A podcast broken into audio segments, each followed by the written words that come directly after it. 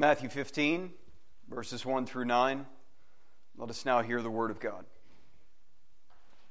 Then the scribes and Pharisees who were from Jerusalem came to Jesus, saying, Why do your disciples transgress the tradition of the elders?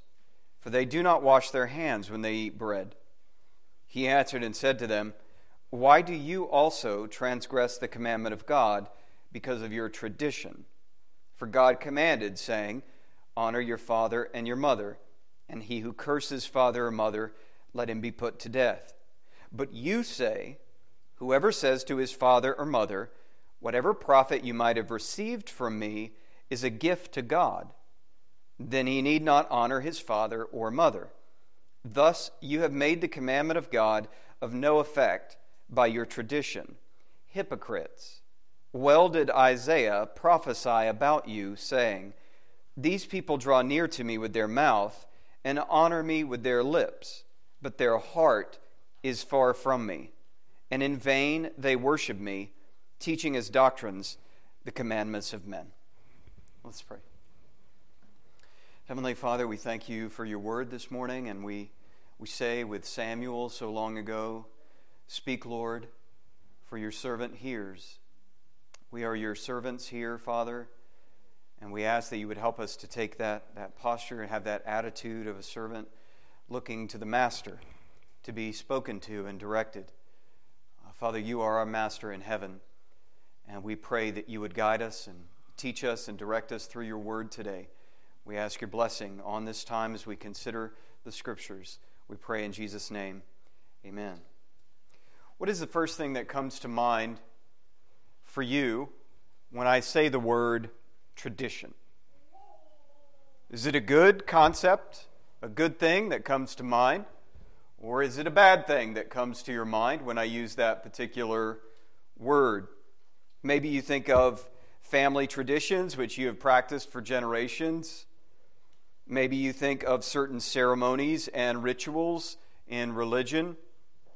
Tradition can be a good thing, provided that it is founded upon and rooted in truth and righteousness.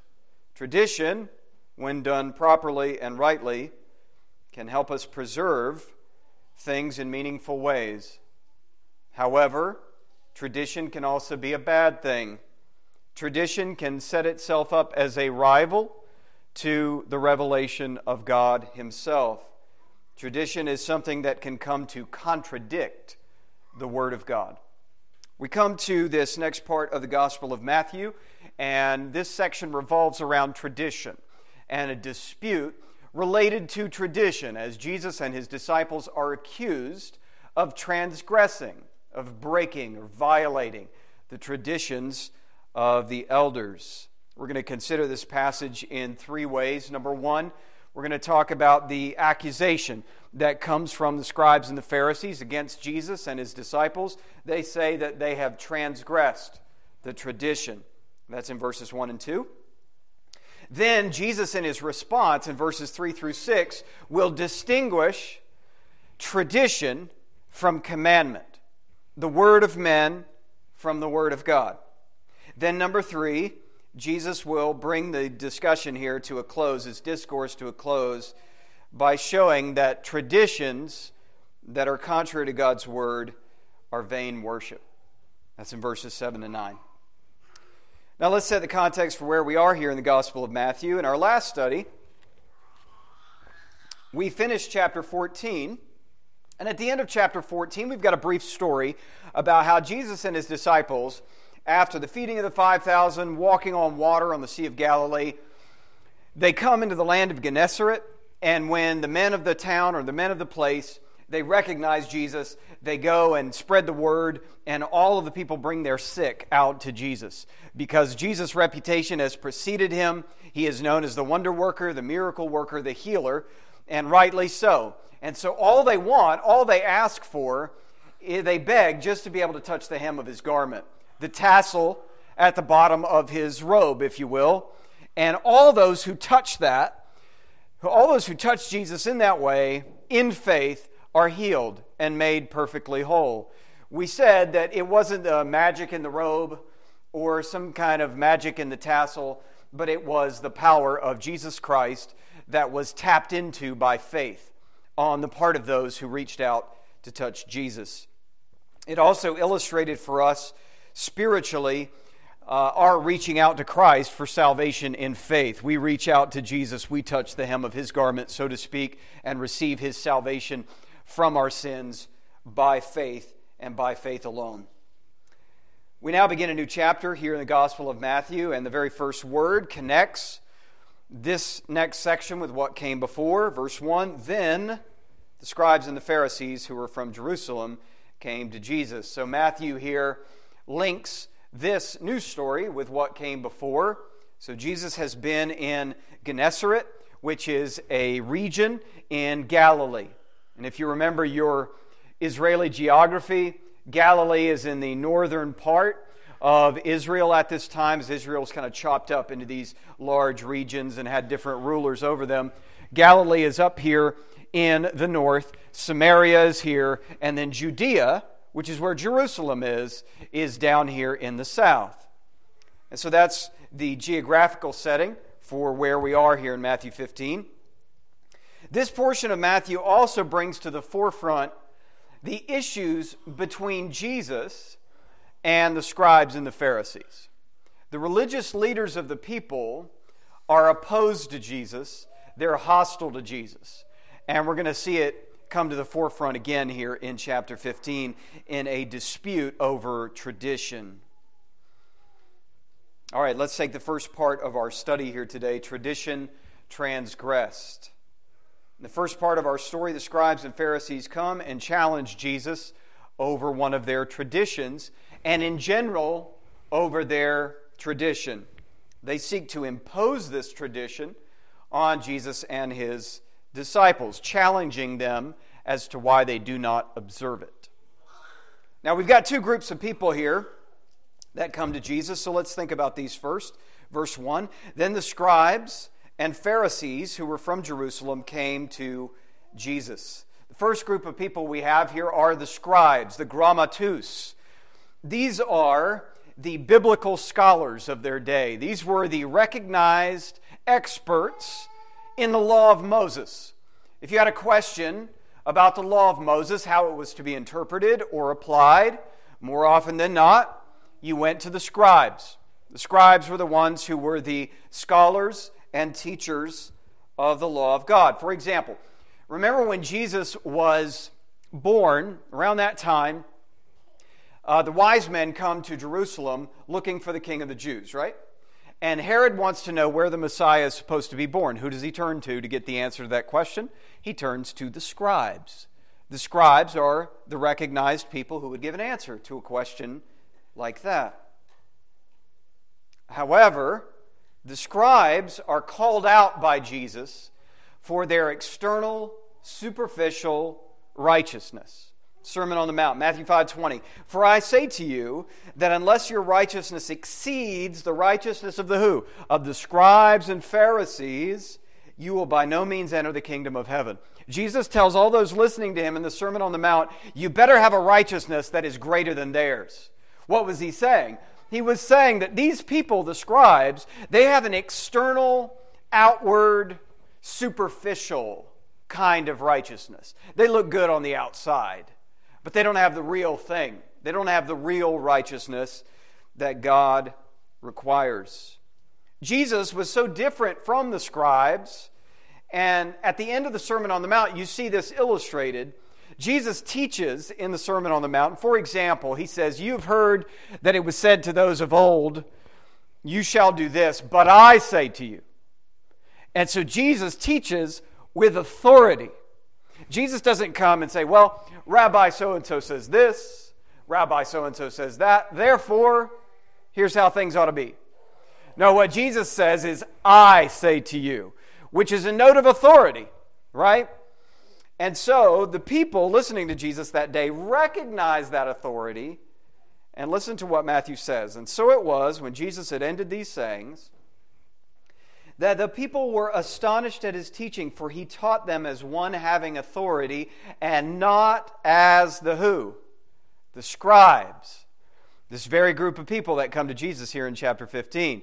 The scribes had no authority in their teaching. Their teaching was based on the rabbis that they followed, but Jesus taught authoritatively. Moreover, the scribes are hostile to Jesus at this point. If you remember back in chapter 9, Jesus healed this paralyzed man that they brought to him.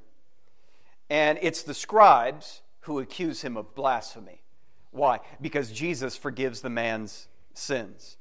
So, this group of people, the scribes, the scholars of their day, the experts, supposedly, in the Old Testament law, here they come, and you know that this is not going to be a, a friendly confrontation because Jesus and the scribes are on different sheets of music.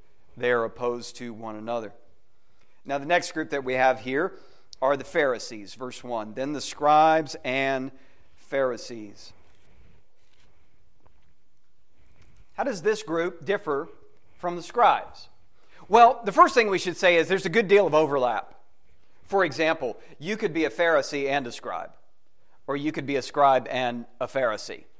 But to distinguish the two, because not all Pharisees were scribes, or not all scribes were Pharisees, the Pharisees are the religious purists of their day.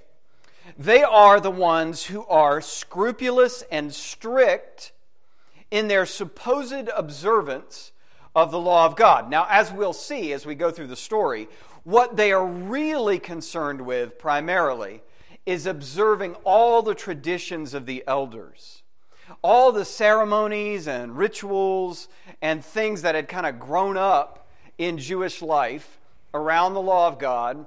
They were scrupulous in observing those things and in calling others to observe them.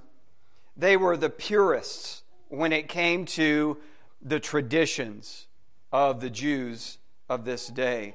They were the strictest of the groups, the religious groups in the first century. The Apostle Paul uh, says this in Acts 26 They knew me from the first, if they were willing to testify, that according to the strictest sect of our religion, I lived a Pharisee. Paul was a Pharisee, and he says this is the strictest of all the groups in our religion. So I hope that gives you a flavor for who we're dealing with here and who is coming to Jesus in chapter 15.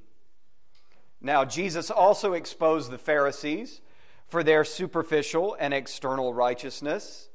We read it a moment ago, Matthew 5 20. The Pharisees were also hostile to Jesus, just like the scribes. They were the ones to challenge Jesus about eating with people like Matthew and his friends. Remember that? Remember when Jesus went to Matthew's house? Matthew throws a feast for Jesus, and he invites all his disreputable friends. Who is it that criticizes Jesus and his disciples for being involved in that? It's the Pharisees. Matthew 9 11. When the Pharisees saw it, they said to his disciples, Why does your teacher eat with tax collectors and sinners? The idea is he shouldn't be doing that. He's defiling himself, he's making himself unclean by associating with bad people. The Pharisees were the ones who accused Jesus of exorcising demons by the power of Satan. They said he casts out demons by the ruler of the demons. Matthew 9. And recently, here in the Gospel of Matthew, chapter 12, Jesus and his disciples are going through the grain fields, right? On the Sabbath day and the disciples are plucking heads of grain and rubbing them in their hands and eating. And it's the Pharisees who say they are breaking the law. It's the Pharisees who accuse them of wrongdoing. They say to Jesus, Look, your disciples are doing what is not lawful to do on the Sabbath. Okay, so there's some background for you of who these people are. And it's important for you to understand that because we're going to have a dispute now. We're going to have a conflict and a controversy between the scribes and the Pharisees and Jesus, and it's no surprise. This controversy, this conflict between Jesus and them has been building and growing, and we see more of it here in chapter 15. Next, let's note where they come from. Verse 1 Then the scribes and Pharisees who were from Jerusalem came to Jesus. They've come a long way. Remember, you got Jerusalem down here in the south, in the region of Judea. Then you've got Samaria, and then you've got Galilee. Okay, so the scribes and the Pharisees come from Jerusalem, the capital city, if you will, to visit Jesus and his disciples. And I think we should say to examine them and accuse them. This is like an official delegation from religious headquarters, if you will, and they come to examine Jesus and his disciples, their conduct. Jesus is famous. He's been teaching in an unparalleled way. He's been working miracles. And so word has obviously spread, and now we have an official delegation from Jerusalem coming to Jesus. Now, on top of that, the people of Judea and the people of Galilee did not always view each other positively. Okay? So the people from Jerusalem would see themselves having a particular importance and significance because they're the leaders of the nation, right? It's similar to what we have in North and South. Okay? It's not exactly the same, but if that gives you some kind of idea of, you know, Galilee being redneck USA, if you will, backwater Israel, where all the hillbillies are, or something like that. The cultured, sophisticated people of Jerusalem, many of them would have looked down on the people from Galilee. All right, let's now go to the dispute between these groups and Jesus. What is the centerpiece of the dispute? It is tradition. Tradition. Verse 1 Then the scribes and Pharisees who were from Jerusalem came to Jesus, saying, Why do your disciples transgress the tradition of the elders? For they do not wash their hands when they eat bread. Okay, let's think about this issue of tradition for a few moments. First of all, the Greek term translated tradition, paradosis. Paradosis.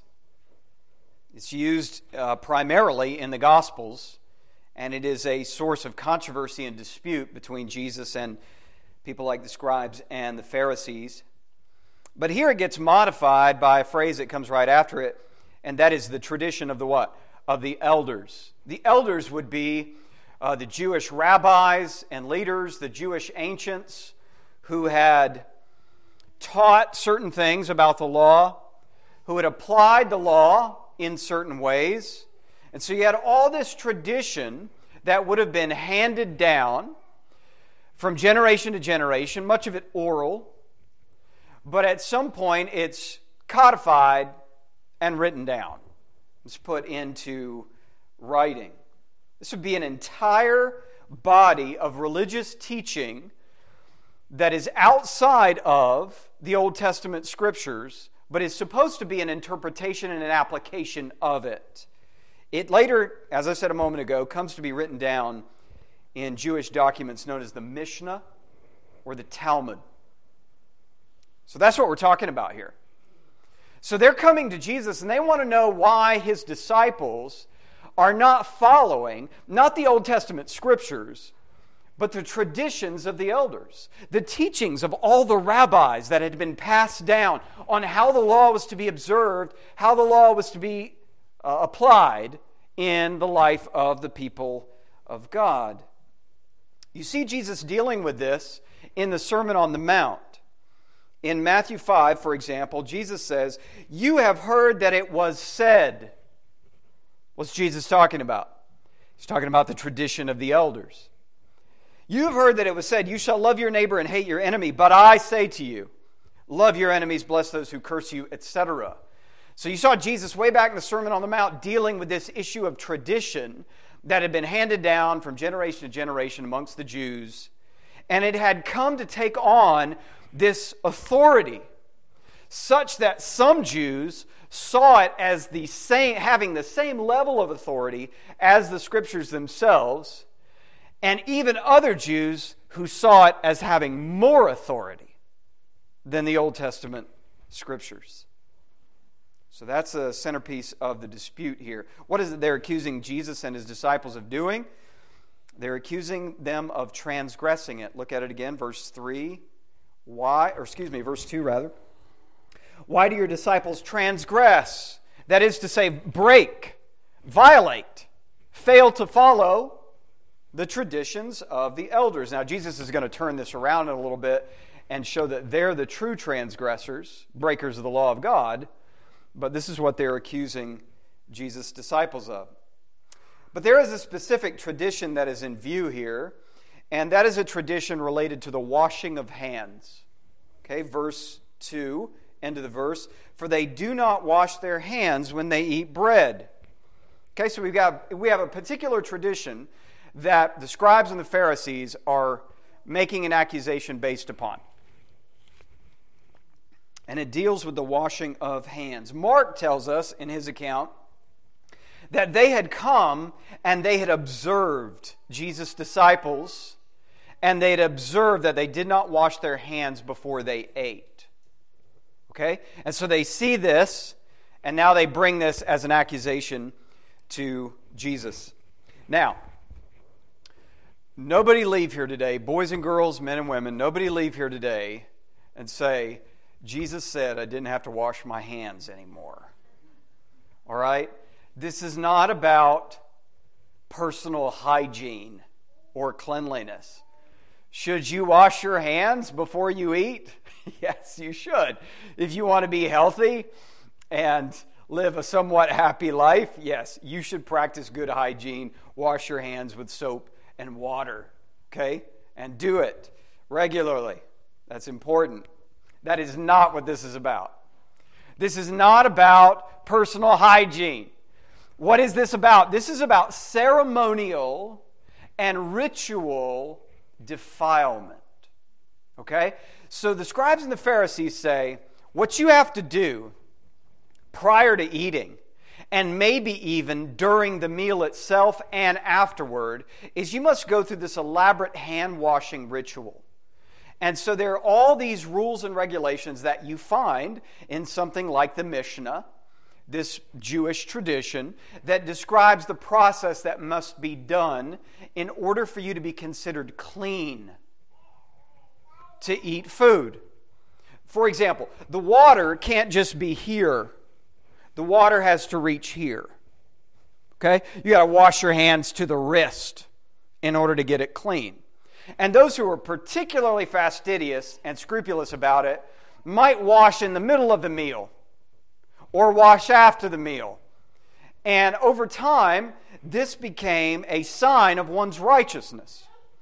That if you were really concerned with purity, what you would do is follow the traditions of the elders and you would engage in this hand washing rituals.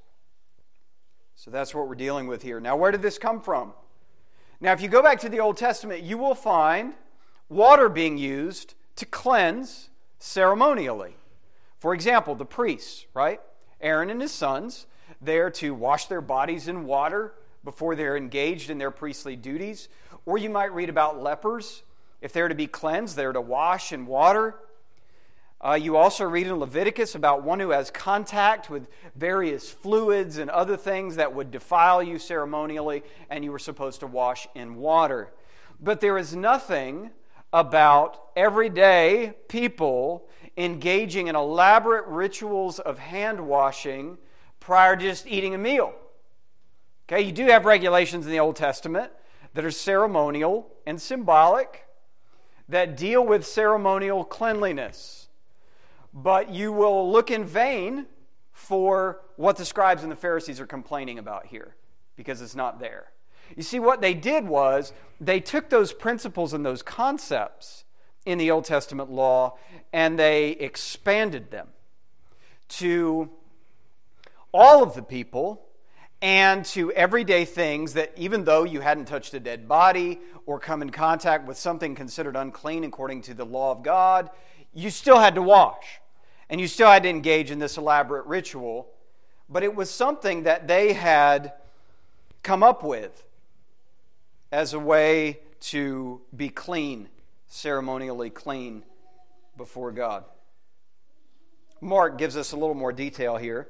It says, Mark 7, For the Pharisees and all the Jews do not eat unless they wash their hands in a special way, holding the tradition of the elders When they come from the marketplace, they do not eat unless they wash. And there are many other things which they have received and hold, like the washing of cups, pitchers, copper vessels, and couches. Okay? So, this is what the scribes and the Pharisees are accusing Jesus and his disciples about. Now, specifically, they ask in verse 2 why do your disciples transgress the tradition of the elders? But make no mistake, they're accusing Jesus too. Why? Because Jesus is the master. He's the teacher. And the presumption is if your disciples are doing it, then you're probably doing it as well, or you're not leading them or teaching them properly. That would be the idea, which is accurate. Now, this isn't exactly a parallel story, but it's similar. Uh, this is Luke 11. And as he spoke, that is Jesus, a certain Pharisee asked him to dine with him. So he went in and sat down to eat. Okay, so here's Jesus in the Pharisee's house sitting down for a meal. When the Pharisee saw it, he marveled. He's astonished at what? That he had not first washed before dinner. So the Pharisee invites him into his home, and he's kind of watching him. Hmm. And what does he notice? Jesus doesn't go through this elaborate hand washing ritual. Jesus just sits down to eat, and he's flabbergasted. oh, how could it be? How could this be that you come to eat and you don't wash like we all do? So I hope that gives you the idea. So the controversy here is about human tradition. It's about those things that had been created by the Jews over time, throughout the centuries, and they now required them. To disobey them was to disobey God, according to them. This points out and illustrates the power of human tradition. Human tradition's a powerful thing, is it not? You know how powerful human tradition is when you change something at Christmas time. right? Do you have particular traditions about holidays? And these things must be followed. If they are not followed, Woe betide, you and all like you. A curse be upon you if the tree is not this high or put this in this place or decorated in such and such a way. Amen, Pastor Nick. I know I'm not preaching to myself. We all have traditions, and we tend to hold them very highly. And we tend to get upset when they get violated, when people don't follow them. Tradition has a very powerful hold on people. You know people, for example, who are guided by tradition. You ask them, why do you do this or that? Why do you believe this or that? And what's their answer? Well, that's how my daddy believed. That's how my mama did it. That's how her mama did it. That's how my great grandpappy did it. This is the South. Great grandpappy did it. Good enough for them, good enough for me. Right? Well, guess what? That type of thinking comes in where? Here. It comes into the church. And now we have a hard time distinguishing between our traditions and the Word of God. But we must learn to distinguish between those two things. You see, those things have been confused here with the scribes and the Pharisees and they have conflated the two. They put the two together. To transgress the tradition of the elders is to sin against God, according to the scribes and the Pharisees. But Jesus is going to show us that that is not the case. That there is a difference, there is a line between human tradition and divine revelation. We have to make sure we are following divine revelation, the Bible, right? And so you have to examine yourself. You have to examine your life. You have to examine those things you are doing, those things you hold dear. Are they based on mere human tradition or are they firmly rooted and coming from the Word of God, the Bible? Now, with all that being said, it is important to say that tradition, just the word or the concept, is not necessarily bad. Okay? So let me qualify this. In fact, it can be quite the opposite. Remember the Greek term we talked about a minute ago, paradosis. Paradosis, which is translated tradition here. The Apostle Paul uses this to describe the Christian gospel, New Testament revelation. For example, uh, 1 Corinthians 11 2. Now I praise you, brethren, that you remember me in all things and keep the traditions just as I delivered them to you. Or 2 Thessalonians 2:15. Therefore, brethren, stand fast and hold the traditions which you were taught whether by word or our epistle. One more, 2 Thessalonians 3 6. But we command you, brethren, in the name of our Lord Jesus Christ, that you withdraw from every brother who walks disorderly and not according to the tradition which he received from us. What is Paul talking about? Paul is not talking about things, all these extra biblical or unbiblical things, these things outside the Bible. He's talking about all these things that we have in the Bible those things that have been inscripturated and written down for us in the Bible. So sometimes you might hear a Roman Catholic say, ah, see, Paul's talking about tradition there. And what we would say in response to that is, Paul is not talking about unwritten tradition that's been handed down through the Roman Catholic Church or the popes of Rome or something like that. No, the tradition that Paul is speaking of is the Word of God, is the revelation of God the truth of God handed down from generation to generation and written down in the Bible. So it's important that we distinguish, again, between what's God's Word and what are the traditions of men. And that difference makes all the difference in the world, does it not? That you learn how to say, this is human tradition and this is Bible.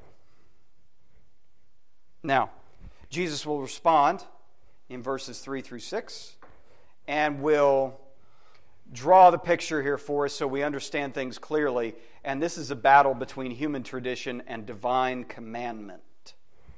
The first thing Jesus does in his response, we see in verse 3 he answered and said to them, Why do you also transgress the commandment of God because of your tradition? Now, the scribes and the Pharisees had asked him a question, and as Jesus often does, he turns it right back around at them. And he has a question for them.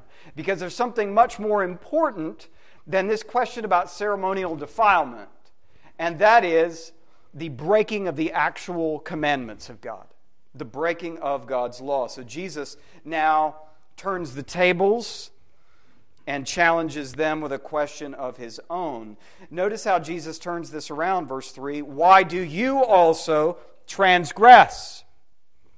They accused him and his disciples of transgression. Jesus wants to know why you transgress, he says to the scribes and Pharisees. But what Jesus is accusing them of, transgressing, is much more important than what they have accused him and his disciples of. Notice the distinction here. Verse 3 Why do you also transgress the what? The commandment of God because of your tradition. Again, we've got tradition versus commandment. You see what Jesus just did? He just took them back to the commandment of God.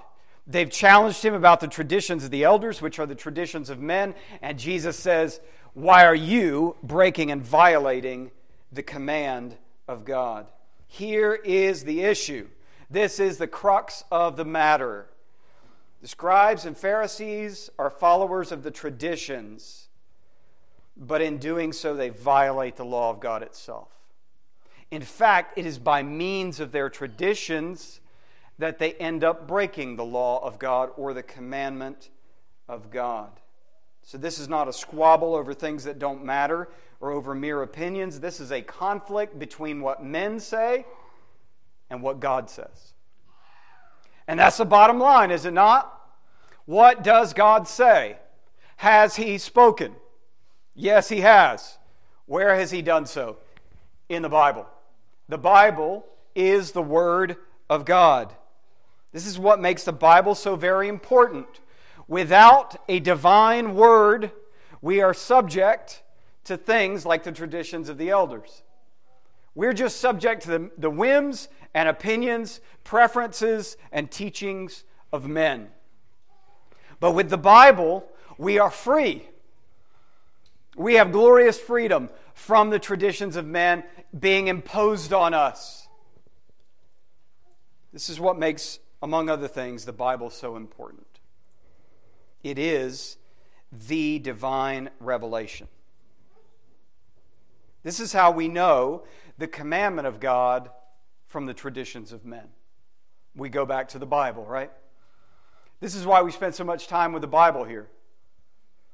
You say, well, we spent so much time this morning in John, and now here we are in Matthew, and tonight we'll be in Genesis, and on Wednesday we'll be in Habakkuk. And then at other times we're in all the, these different places in Scripture. Why are we doing that? Because this is the Word of God. These are not the words of men.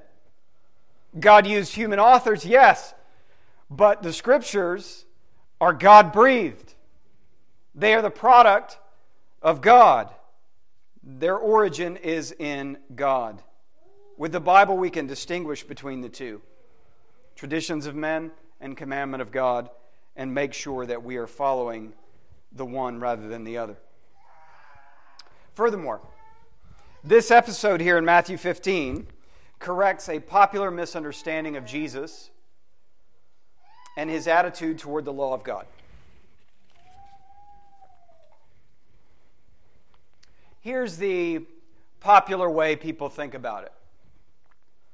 And you tell me whether this is true or not. You've got people like the scribes and the Pharisees, and they're really strict. They are trying to follow the law of God in all of its detail, very specifically, applying it to every part of their lives. But Jesus comes along and says, You don't need to do all that. And so Jesus is very lenient, he's very lax about the law. You don't need to follow commandments or do this or that. It's not about rules and regulations. That's the common idea, right? It's a popular idea. You've got the Pharisees and the scribes.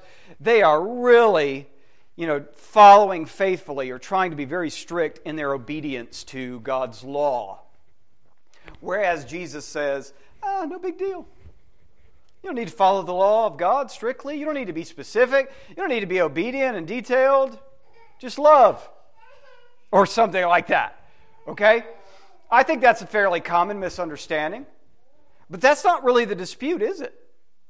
And this passage helps you see that. Because Jesus does not respond with, Oh, you people and your rules. Don't you know we're not supposed to follow rules? Don't you know commandments are not the way to go? You just need love, man. Jesus does not respond in that way. Look at it again.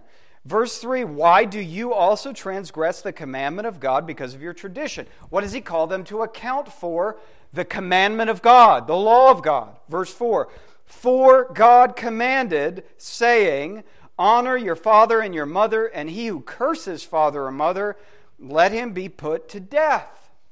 Ah, Jesus cites the law and he rebukes them for failing to follow it, for violating it, and teaching others to do the same.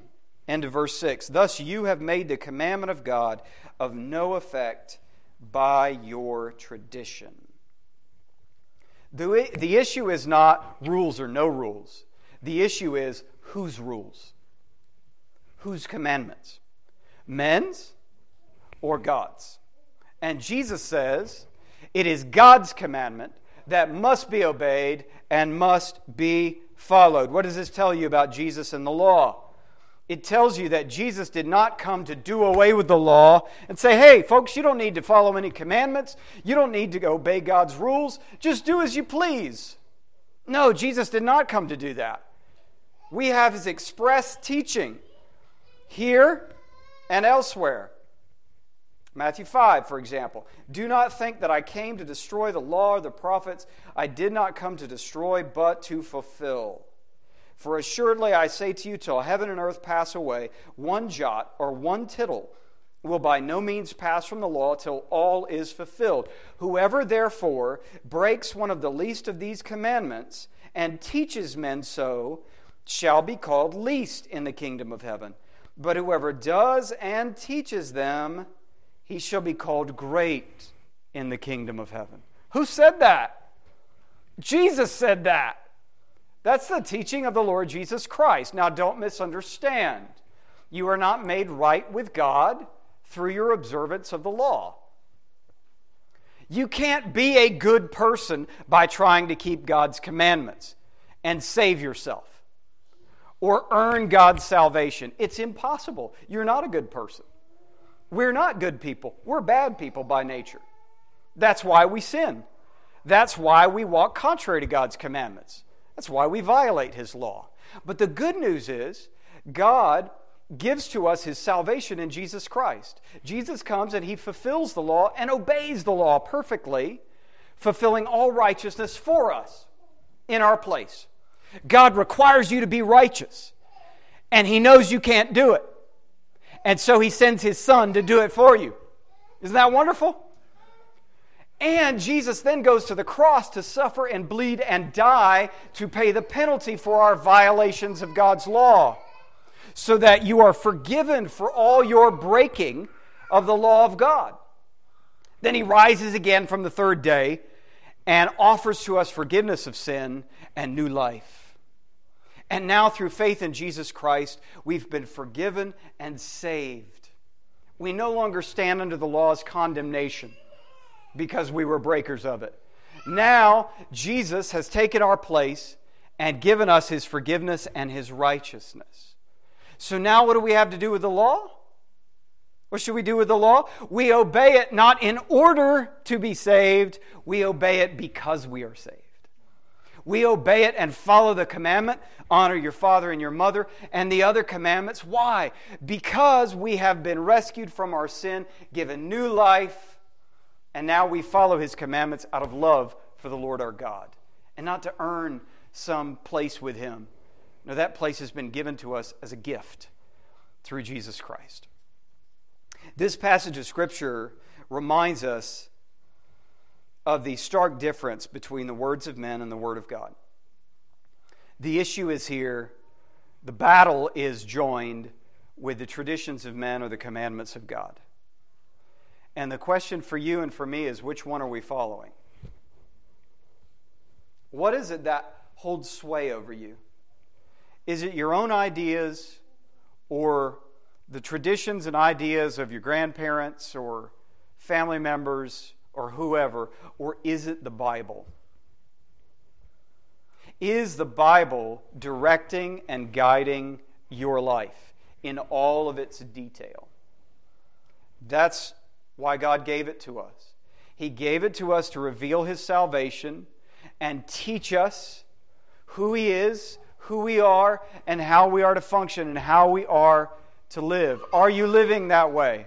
Is it tradition that holds its power over you, or is it the Word of God? Let's pray. Heavenly Father, we thank you for this passage of Scripture. And we thank you, Lord, that when we really study it and we think about it, that your word just illuminates so many things. Oh, Father, if it were not for you giving us the Bible, we would be captive to the traditions of men. But we thank you that you have revealed yourself, you've made yourself known, and you've given us a book, the book, by which our lives are to be governed, by which our lives are to be directed. And we ask, Father, that, that you would help us with this. Help us to ensure that we're not just doing things because that's what our parents did or our parents believed. But we're doing things because the Bible teaches these things. And so we ask, Father, that you would help us, give us understanding as we study Scripture, as we think about what your word requires of us. We thank you, Lord, that you will give us grace to be obedient and to do those things that, that you want us to do in our everyday lives. But we ask, Father, that the scriptures would have pride of place in our lives and our church, and that we would be able to distinguish between the traditions of men and the Word of God.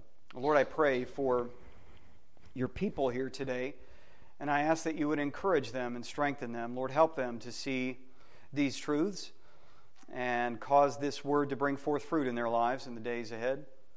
I pray for those who are here today who are not believers And I ask, Lord, that you would touch their hearts, open their hearts to the gospel, help them to see their sin today and their need of Jesus and the salvation that only He can provide.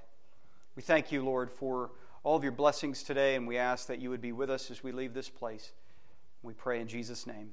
Amen. As you leave today, may the grace of the Lord Jesus Christ and the love of God and the fellowship of the Holy Spirit be with you all. Amen.